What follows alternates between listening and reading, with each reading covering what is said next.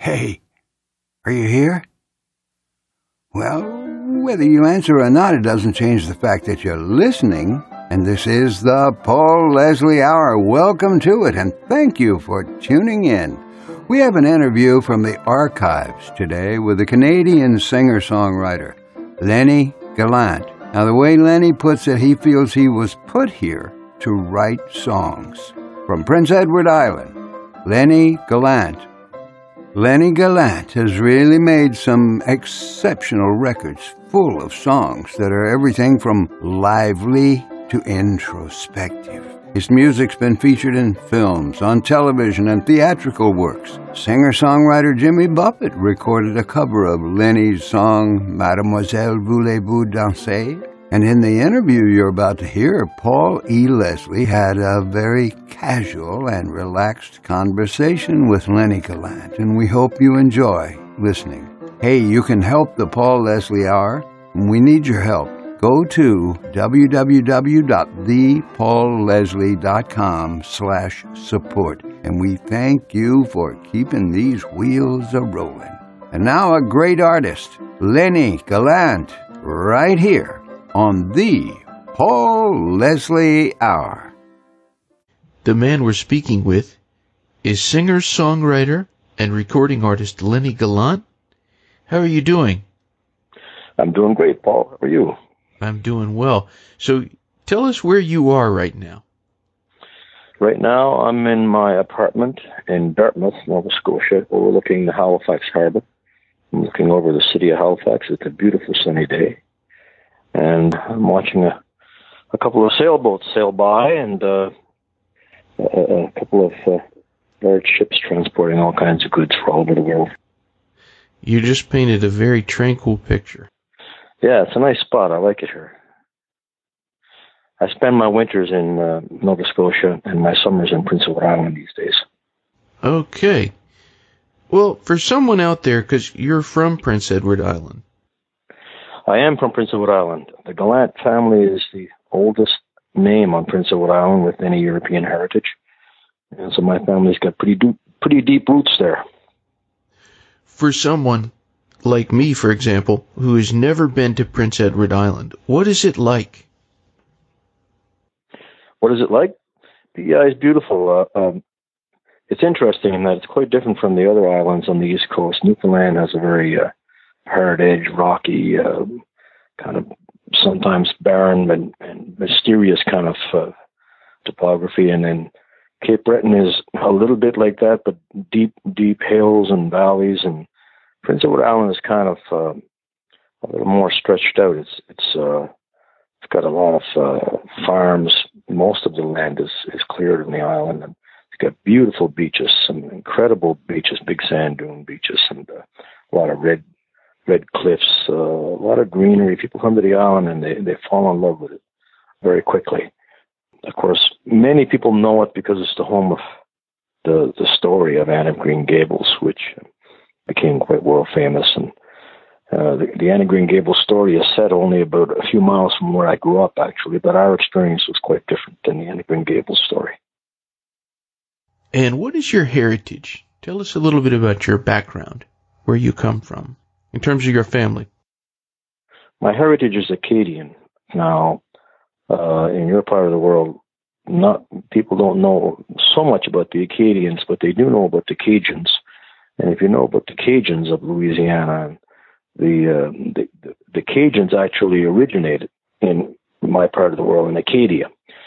There was uh, back in the early 1700s, late 1600s, early 1700s, there were wars between English England and France, and so territory was being won and and by one country and then the other, and but the Acadians were the first people to to settle in Canada on the east coast. And they settled around uh, Nova Scotia mostly to begin with, but then New Brunswick and Prince Edward Island, and it was known as Acadia.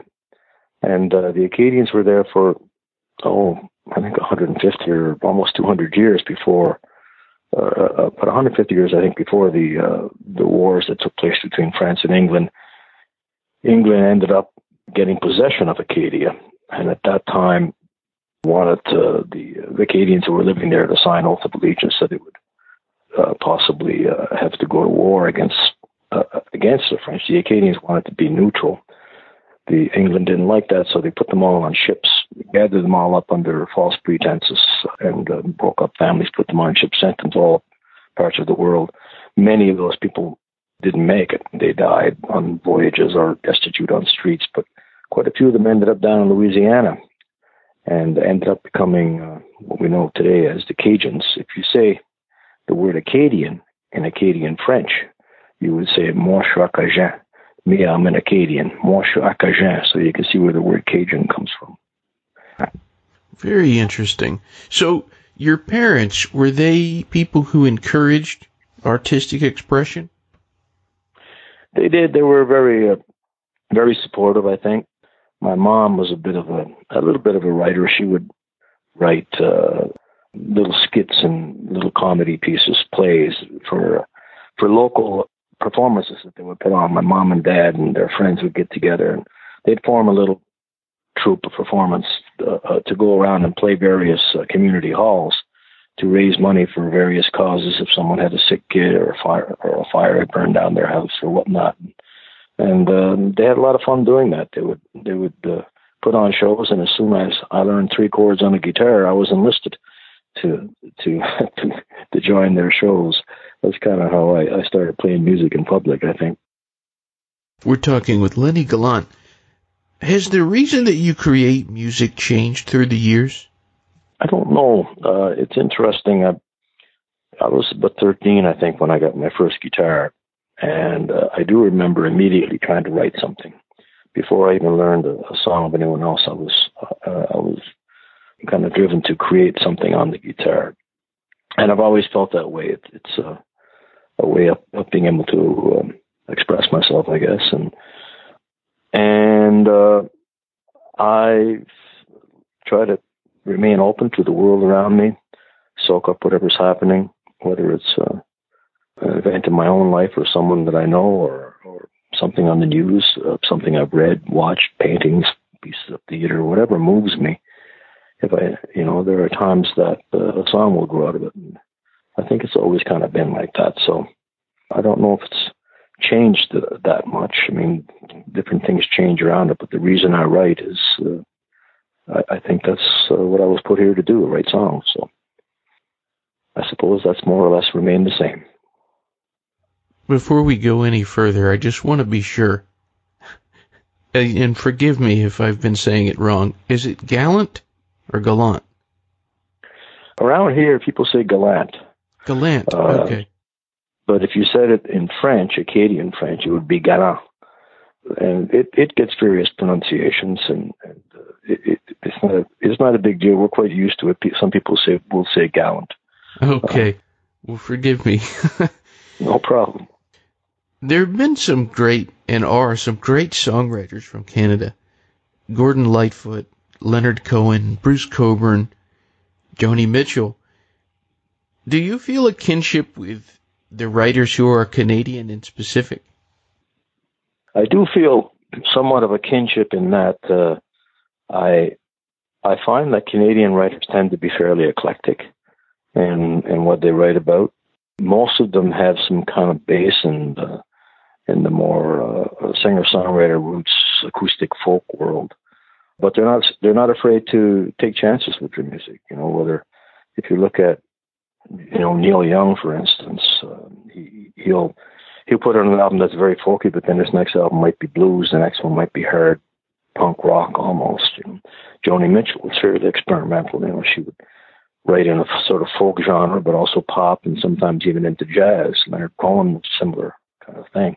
I think that um, perhaps it has something to do with uh, wide open spaces, but also uh, I think Canadians in general were kind of married to uh, the, the, radio stations like CBC, where you would get all kinds of influences from uh, various backgrounds, and and that maybe shaped their shaped their creativity, you know, wanting to uh, uh, explore and, and and and experiment with different sounds, different uh, different styles, a little bit.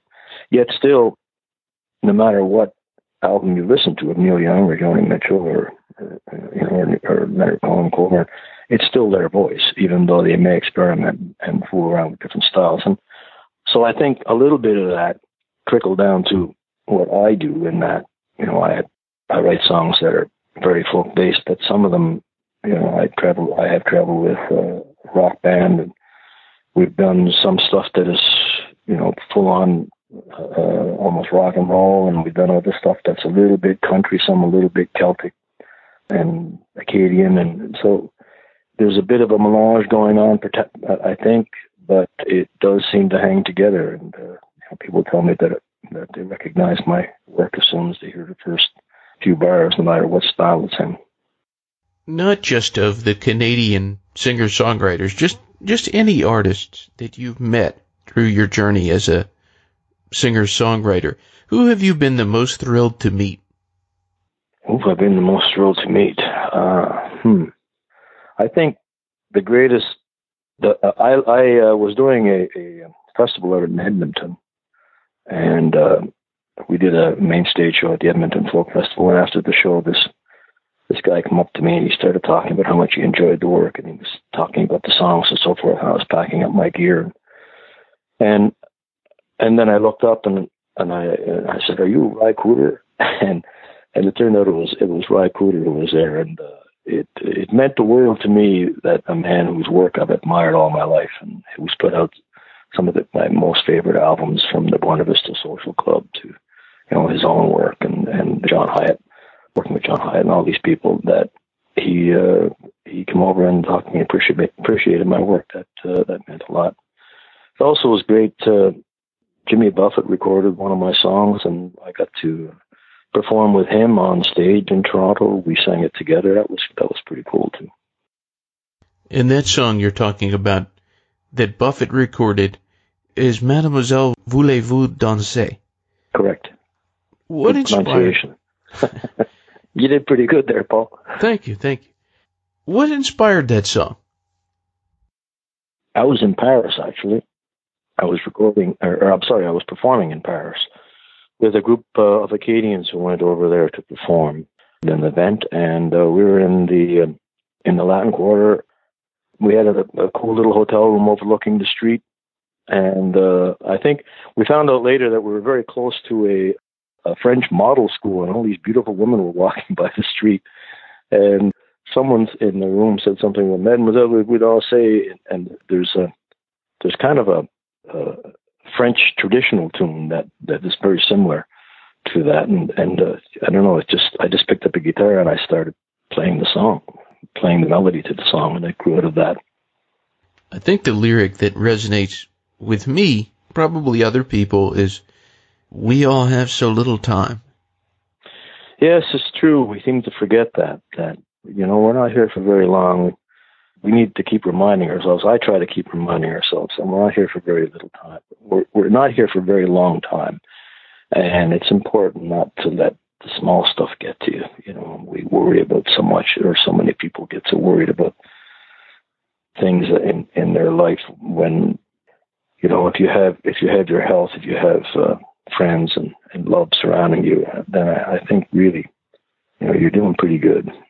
The other lyric that I wanted you to explain a little, if you could, is uh, tell us about these doors and windows open wide. Well, I think the uh, one of my albums is called The Open Window, and I, I think it was just kind of a. I remember when I was a kid growing up in Rustico, a small community in the North Shore of PEI. Uh, before I was old enough to get into the community dances, I'd hang around outside the the, the local community hall and, and listen to the music coming out through the window. And uh, I, I don't know why that that uh, image always stuck with me. I think it's just a, a sense of being open, open to the world. As a writer, you try to be open. You want to let uh, you know inspiration come in, and uh, I, I think it is something that I I try to do in life to try to be open, open to new experiences, open to other opinions, other ways of looking at things. I think that's important. Too many of us close these days. We we want to shut down the other point of view, and that's a problem. You know that that creates polarization. That creates uh, some of the things we see going on now in terms of uh, the way people are relating to each other. The world seems to be getting a little more tribal right now in many ways, and that's a little bit worrisome. We need, we need more openness. We need more tolerance and acceptance of other people's ideas, I think. There's another lyric from one of your other songs. You, you know, you said that that open window resonated with you in the title of that album. Great album, by the way. But uh, you say waltz to the music from the open window. So that moment really, really stuck out to you. Yeah, I guess it did. we used to have, you know, hang if there was a wedding at the in the community, you know, the, sometimes the kids would go and hang around outside, and you'd hear the music coming coming through the window. Yeah, I guess it did. Never really thought about it, but I suppose it did. There's another song that you wrote I wanted to ask you about. It's just really, really great, lyrically, musically. Peter's Dream. Tell us about that. As you may be aware, our oceans are in crisis.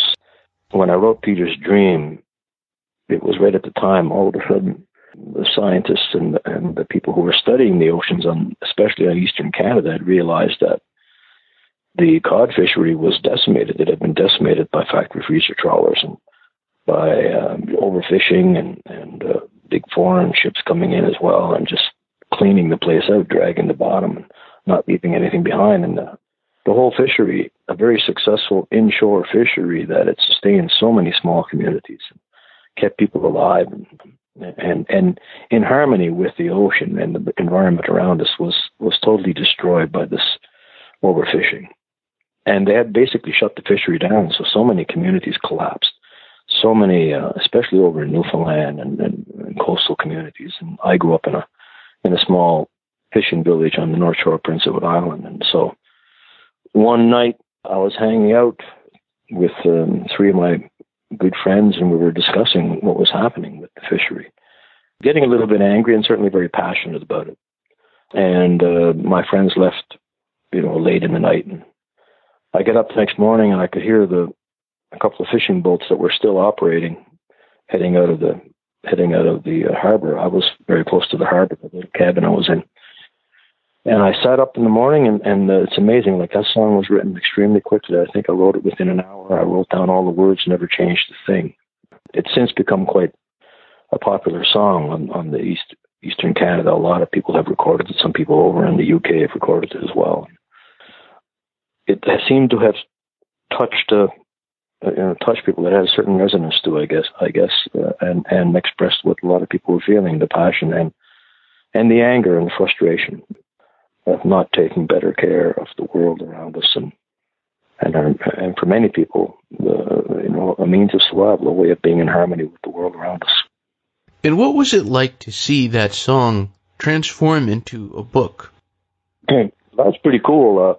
Uh, my uh, sister Karen is a fabulous artist, and uh, she is quite well known on, on Prince Edward Island. Her work sells very quickly. She hardly ever does shows because people want to, they show up at her door wanting to buy her paintings. But her and I had for many years dreamed of doing something together. Uh, and a few years back, I thought about putting a show together that would be based on all of the songs I either wrote about or touched on Prince Edward Island in some way because, as I mentioned, my uh, my family has such a long, rich history there. And Karen seems to have mined the same material in many ways. So I, I dreamed up this show um, called Searching for Abegweit, Abegweit being the original indigenous Mi'kmaq name for Prince Edward Island. It means cradled on the waves or something of that nature. And it is a show that celebrates Prince Edward Island through songs and stories that are written over the many years and, and showcases a couple of hundred of her paintings. Uh, her paintings are projected onto a huge screen in behind my band on stage, and they're constantly in motion in the Ed Burns style, you know, where you get into a, a part of the painting and you move throughout the painting. So it almost looks like it's animated. I had hoped we'd do one summer of the show on Prince Edward Island, which would allow me to spend more time on the island when, you know, in the summertime. But uh, the show uh, took off and it's been amazingly successful. We've done over 120 sold out shows now, and we're going to be doing another eight this summer. So, in, as a sort of kind of a companion piece to the show, I you know I, I put out a book with 52 of my sister's paintings and 52 of my songs together, and uh, and uh, I chose the, the, song "Peter's Dream" as the title song, the title for the book, uh, both because uh, it's a popular song, but also because my sister did an amazing painting for it. And you can see her work if you're interested. Either go to lenniegallant.com and click on her link, or or you can also go straight to karengallant.com and see her paintings. What is the biggest compliment somebody could give you? People who tell me that that my songs meant something to them because of something that happened in their own life, that that the song had great resonance and and it, it moved them or it touched them. I, I think I think that's a, that's probably the biggest compliment. When you're writing songs, you're trying to get into a space that feels very true. I like the quote, I think Joni Mitchell said it, you know, my songs aren't necessarily factually true all the time, but they're always emotionally true. You know, you, you want you want the emotion to be real and, and writing about so so you can you can write about things that you know. You can be somewhat fictional in terms of you know where the song is on the surface, but I think you have to have had contact with the emotions you're writing about to really make it real. And and and so if you're doing that and then and, and touching people and they come up to you and they tell you how a certain song has moved them and why, I, I think that that is the biggest compliment. Is there a greatest well of inspiration for you? It's interesting.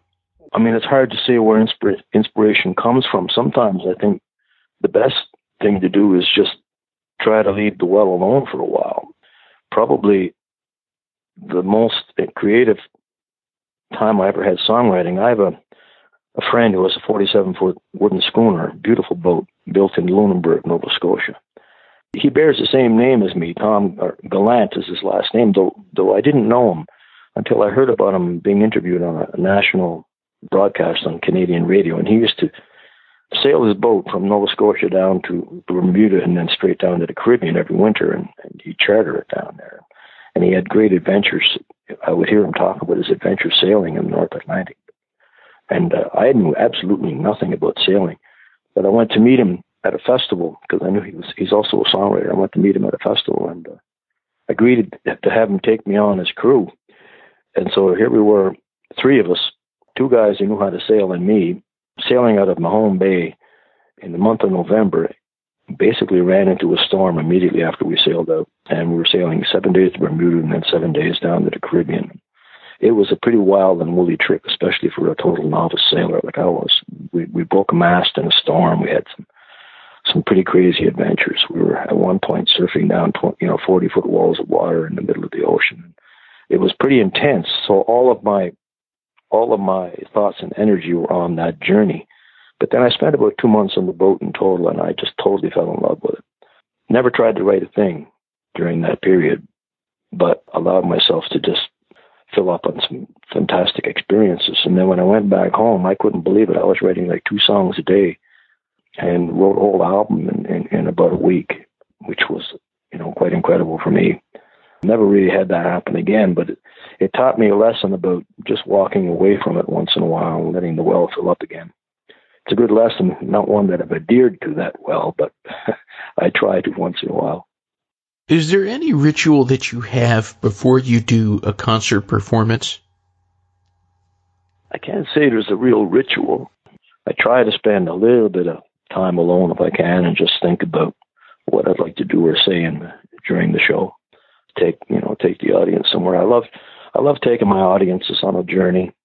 I, I like touching on various emotions during a show. I want to make them laugh. Hopefully, touch them with something poignant we have a lot of we have uh, have a lot of funny stories that happen during the show, but also, uh, you know, we we often ta- touch on a few serious issues as well. So I like to um, kind of uh, touch on a wide spectrum of, of emotion in the show, uh, make people feel like they they've really been taken on a bit of a trip. You know. What is the greatest blessing in being Lennie Gallant? The greatest blessing? yeah. I have to say, my daughter, I have a 13 year old daughter, and, and uh, I get a lot of joy from her. It's hard being on the road when you're away, but uh, it's um, it's it's great when I get back and uh, and spend time with her. She spends um, time with her mom, but whenever I'm home, she comes over and spends time with me, and uh, that's probably the greatest blessing for me, Lennie Gallant. For anyone out there that's listening, whether somebody is listening on the radio or someone listening online, wherever they're they're listening from, Canada, the U.S., who knows? What would you say to them? Uh, what would I say to them? Hmm. Well, I hope they're well and happy in their lives. I hope they're um, feeling uh, uh, feeling productive and they're surrounded by uh, friends and family, or at least you know people that care very much for them. And I hope they get enjoyment from things in life, especially music. And uh, I hope that music is a part of their lives. Anyone out there who wants information, it's lenniegallant.com, G A L L A N T. I want to thank you so much for joining us. It's been a great pleasure. Well, thank you, Paul. I, I really appreciate talking to you. One more question. How do you define Lennie Gallant? How do I define Lennie Gallant? Uh, hmm. that's a that's a that's quite a question. I think writing songs is in itself uh, an effort in, as a possible attempt at definition. I suppose you're trying to make sense of the world around you. You're trying to um, trying to. Uh, I think what any piece of art or songwriter or artist does is trying to slow down the river long enough to take a really good look at it.